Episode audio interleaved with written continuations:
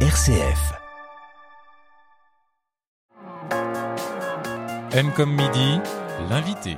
Notre invité aujourd'hui, c'est Yann Damezin. Bonjour. Bonjour. Vous revenez tout juste du festival d'Angoulême, donc on le comprendra. Vous êtes auteur et dessinateur de bande dessinée. Comment ça s'est passé euh, Angoulême? Euh, bah, très bien, un peu fatigant, mais, mais Mm. c'était bien. Ça consiste en quoi pour un auteur de bande dessinée de participer à ce festival? Euh, bah pour ça dépend des, des auteurs. Des fois, il y a des rencontres, etc. Pour moi, cette année, c'était essentiellement euh, dédicacé des livres euh, sur le stand de mon éditeur. Donc vous étiez derrière une table et les gens venaient avec euh, vos albums et vous faisiez faire un- une signature, un dessin parfois? Euh, un dessin, ouais. Je, je fais un dessin. ouais. Ouais, donc vous passez la journée à dessiner. C'est ça. Vous avez déjà un peu en tête avant d'arriver au festival ce que vous allez dessiner? C'est en rapport avec votre nouvel album, un album qui s'appelle Majnoun et Leili. Euh, moi, j'aime bien suivre euh, l'inspiration du moment, donc c'est pas forcément en lien très direct avec l'album. J'aime bien faire quelque chose de différent à chaque fois, souvent des oiseaux, des poissons, des animaux. Les oiseaux et les poissons, ils reviennent beaucoup dans, dans vos livres, au moins dans les deux premiers, dans Concerto euh, pour main gauche et dans Majnoun et Leili. Euh, oui, j'aime- beaucoup dessiner les, les animaux, les plantes, les, la nature, le bestiaire, etc. C'est des choses qui me plaisent à, à dessiner. Hein. C'est dans quel style C'est- Pour les auditeurs qui, qui ne verraient pas, enfin qui ne voient pas ce que vous dessinez, quelle est l'inspiration de, de, de ces petits êtres ou de ces petites formes qui, qui parcourent de nombreuses planches? Euh, je dirais que c'est assez stylisé et plutôt décoratif, avec euh, pas mal d'utilisation du motif, euh, souvent des, des dessins assez frontaux, de profil ou de face. Euh, voilà. Pour, les- les, pour les personnages en particulier, là, Ouais. c'est ce que vous dites. ouais. Et puis les inspirations, elles sont multiples. Elles viennent euh, pas mal du Moyen-Orient, euh, d'Iran, mais aussi l'art du Moyen Âge, les primitifs italiens, euh, l'estampe japonaise aussi. Donc elles sont assez diverses les Mhm. inspirations. Elles viennent d'où, toutes ces inspirations? C'est en faisant vos études que vous les avez découvertes ou, ou vous avez eu très tôt euh, un attrait pour ces différentes cultures Euh, moi, j'ai toujours aimé euh, regarder des images euh, très diverses. Et donc, j'ai toujours passé du temps à regarder des livres, des, des livres d'images, à des photographies, des peintures, etc. Donc, c'est quelque chose qui m'a toujours plu et qui a toujours influencé ma manière de dessiner.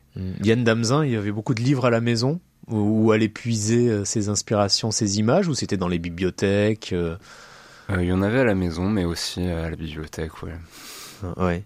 Donc là, vous avez commencé à imiter très vite ces, ces figures que vous voyez ou ces décorations, ces, ces photos. euh.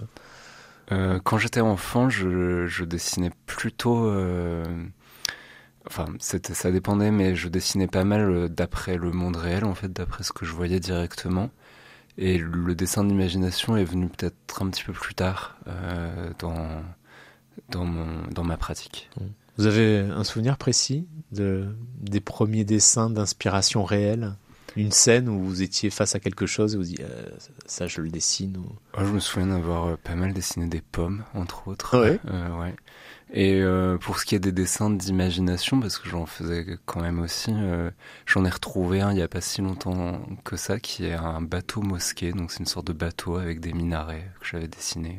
Je devais avoir 6 ou 7 ans, je pense. Un bateau mosquée. Ouais. Donc il y avait déjà un peu cette inspiration de l'Orient, de la culture euh, orientale. Oui, apparemment, oui. Ouais. Et vous savez pourquoi, d'où il venait ce bateau mosquée Euh, non, je saurais pas dire exactement. Après, j'étais aussi très bercé par des contes, des légendes du monde entier qu'on me racontait. Donc, euh, je pense qu'il y a pas mal de choses qui sont venues de là aussi. Mm. Donc il y avait une ouverture à une culture universelle euh, très très vaste. Oui. Ouais. Dans Majnoun et Layli, là vous vous inspirez d'un conte amoureux persan. Euh, il vient d'où ce conte? Comment vous l'avez découvert? Et pourquoi avoir choisi celui-ci pour euh, cette histoire? Chant d'outre-tombe. euh, Alors, à l'origine, il vient d'Arabie. Euh, c'est une histoire qui remonte, enfin, qui est, qui est très ancienne, qui est l'histoire d'un, poète qui tombe fou amoureux de sa cousine Leïla, euh, amoureux au point presque, enfin, pas presque, au point d'en perdre la raison. Et, euh, et donc de partir au, errer dans le désert euh, tout seul en déclamant des poèmes qui parlent d'elle parce que leur union n'est pas possible. Et donc à l'origine, l'histoire vient de là. Et elle a voyagé dans, en Orient euh, avec les conquêtes arabo-musulmanes en fait, et notamment en Iran où elle est vraiment devenue un des classiques de la littérature parce qu'elle a été reprise en Iran par des très grands poètes qui en ont écrit leur version. Et donc ça a vraiment intégré les figures du panthéon de la littérature euh, persane, même si à l'origine l'histoire vient d'Arabie. Pourquoi, à votre avis, elle vous a parlé là maintenant cette histoire? Vous aviez envie de raconter ça là maintenant? Parce que j'ai le sentiment que quand vous vous lancez dans un travail, ça va prendre du temps. Oui. Vous dessinez avec beaucoup de détails, donc c'est forcément un travail de longue haleine. Donc faut être sûr, quand on s'engage dans, dans, une histoire comme celle-ci, que qu'on va tenir le coup et qu'on va toujours trouver euh, l'énergie et l'envie. Euh, à l'origine, euh, l'envie principale, c'était l'envie de, rendre un hommage à la culture persane, qui est une culture que j'aime beaucoup et dont je me sens très proche. Et, euh, donc j'avais envie de, faire une version personnelle d'une des grandes histoires de la littérature persane qui me touche beaucoup et que j'aime beaucoup. Et donc euh, un très grand nombre de ces histoires sont des histoires d'amour. Donc Leili et n'est pas la seule, euh, il y en a beaucoup d'autres qui sont également très belles. Mais euh, mais celle-là, elle a quand même quelque chose de particulier. Parfois, pour en parler à des gens qui la connaissent pas du tout, je dis que c'est un petit peu Roméo et Juliette pour l'Orient. C'est un peu l'équivalent en termes de. Euh, c'est-à-dire que tout le monde connaît cette histoire, même si c'est pas dans les détails. C'est ces noms-là suffisent à évoquer euh, l'amour fou, en fait.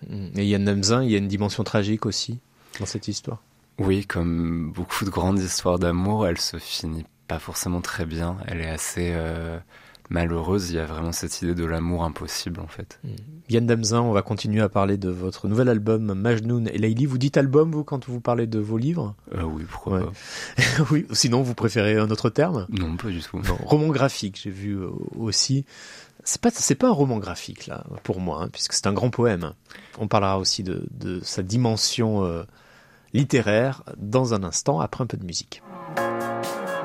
M comme midi, l'invité. On retrouve Yann Damezin à l'occasion de la parution de Majnoun et Leili, chant d'outre-tombe à la boîte à bulles. Donc il s'agit euh, d'un album dessiné, une bande dessinée, un roman graphique, un grand poème. On a parlé un peu du, du dessin. Vous avez évoqué euh, votre euh, sensibilité pour la culture persane, une affinité particulière. Elle, elle vient d'où, vous savez? Euh, alors je pense qu'elle a sans doute des racines assez anciennes dans l'enfance, euh, du fait d'avoir euh, lu des contes qui venaient par exemple de Rumi, même si je ne le savais pas à l'époque. Et après, plus récemment, elle est venue de lectures, essentiellement de traductions de poèmes qui m'ont beaucoup touché, mais qui en même temps restaient un petit peu hermétiques pour moi en termes de références, etc. Donc j'ai eu l'envie de mieux comprendre ces poèmes qui me touchaient beaucoup donc de, de, me renseigner davantage sur cette culture, puis d'apprendre la langue. Et donc c'est un intérêt qui s'est un peu étendu comme ça. Et ça fait longtemps que vous apprenez la langue? Euh, Maintenant, oui, ça fait, ça doit faire 5 euh, ans, quelque chose comme ça. Donc vous êtes capable de, de discuter oui, avec euh, un Afghan ou euh, vous remerciez qui au tout début Des Iraniens aussi. Oui, c'est ça. Euh, ouais. Plus facilement avec des Iraniens parce que j'ai appris avec des Iraniens et l'accent est différent. Donc c'est un petit peu plus difficile pour moi de comprendre le persan d'Afghanistan, même s'il est magnifique. Donc vous parlez le persan. Là, vous avez choisi euh, d'accompagner vos dessins d'un poème. Alors je ne sais pas dans quel sens se sont faites les choses. Vous avez d'abord écrit ce long poème. Oui, c'est l'écriture est venue plutôt en amont. Oui. Ouais. Euh, avec un défi qui était d'écrire en alexandrin. C'était évident que ça serait de l'alexandrin. Pourquoi? Alors, euh, en fait, euh, déjà dans l'histoire même, le personnage de Majnun est inspiré par son amour et, déclame en permanence des vers. Ça, ça fait partie de l'histoire de Majnun et de Leili. Donc, c'était déjà clair que la parole de Majnun devrait avoir une forme poétique. Et ensuite, euh, les versions persanes qui ont été données de ces histoires sont des espèces de très longs romans en vers qui ont été écrits par des poètes. Et donc là aussi, j'avais envie de prendre une forme poétique pour rendre hommage à ces très grands poètes persans. Vous aviez déjà l'habitude C'est un exercice qui vous était déjà familier, d'écrire en vers? Familier, j'irais peut-être pas jusque-là, mais c'est quelque chose que j'avais déjà fait dans mon coin, que j'aime bien faire de temps en temps. Hein, Donc vous êtes dessinateur, vous êtes scénariste, mais vous êtes également euh, écrivain. Oui, je sais pas si je prendrais cette étiquette-là, mais j'aime bien écrire en tout cas. Ah, vous pouvez le dire quand on a lu le texte, vous dire c'est très beau. Euh, Bah, L'écriture est très belle aussi. Vous avez fait appel un peu à de l'aide. J'ai vu vous remercier euh, quelqu'un qui vous a relu pour voir si le nombre de pieds était correct, c'est ça? Oui, c'est ça. Euh, j'ai essayé de. Alors, j'ai pas respecté euh, scrupuleusement absolument toutes les règles de la versification classique, mais j'ai quand même essayé de faire des, des alexandrins qui, qui respectent dans l'ensemble ces règles-là. Donc, euh, j'ai eu l'aide d'un ami qui a relu pour m'aider à débusquer les erreurs. Mm. Et un autre pari, c'était d'intégrer du vocabulaire persan dans, dans votre texte. Oui, parce que euh, l'idée de ce livre, c'est aussi un petit peu de faire découvrir cette histoire et cette culture. Et donc, il y a des références euh, culturelles, il y a des références coraniques, des choses comme ça, qui sont un petit peu explicitées avec un lexique à la fin pour les gens qui en seraient pas familiers. Vous-même, vous avez lu le Coran et Euh, oui, vous êtes, vous avez peut-être même fait une conversion? je le dirais pas comme ça, je, je suis croyant, mais je, je me rattache pas particulièrement à une euh, religion, même si euh, je me sens très proche de certains courants de l'islam et qu'il y a certains mystiques musulmans qui me touchent particulièrement. Mm. Et donc ça aussi, vous nous le faites découvrir à travers euh, ce, ce très beau poème et cette, et cette belle histoire. Pour revenir sur le dessin, il y a les yeux aussi qui sont très importants. C'était le cas déjà dans Concerto euh, pour main gauche. Comment vous l'expliquez là, ce, cette récurrence des yeux? Il y a des yeux partout, tout le temps. Oui, c'est vrai que c'est un motif que je dessine beaucoup de manière assez spontanée. Hum, bah, ça rejoint un petit peu une idée euh, qu'on trouve d'ailleurs dans certains textes mystiques musulmans, qui est un peu que le que le monde entier, en fait, enfin comment dire ça, euh, que le monde entier est un signe, en fait, est un livre, et que euh, les, comme si chaque être de ce monde lisait les autres, euh, et il y a une espèce de réciprocité comme ça, de toile d'araignée, des des regards des, des êtres entre eux. Vous parlez de toile d'araignée, on peut parler aussi de liens. Oui. Euh, vous avez des motifs végétaux comme ça qui dessinent comme des liens entre euh, les différentes cases ou entre les différents éléments d'une même, d'une même case. Euh, des, liens végétaux. Il y a aussi euh, les entrailles, les. Je sais pas comment vous le nommez, vous, les entrailles, les tripes. Il, y a, ça aussi qu'on retrouve dans vos albums. Oui, parce que bah, hum, en particulier le deuxième, mais même le premier, c'est des livres qui parlent aussi, euh, enfin dont la mort est aussi un des sujets. Donc, euh, donc oui, il y a aussi cette dimension assez organique et presque un petit peu macabre des fois.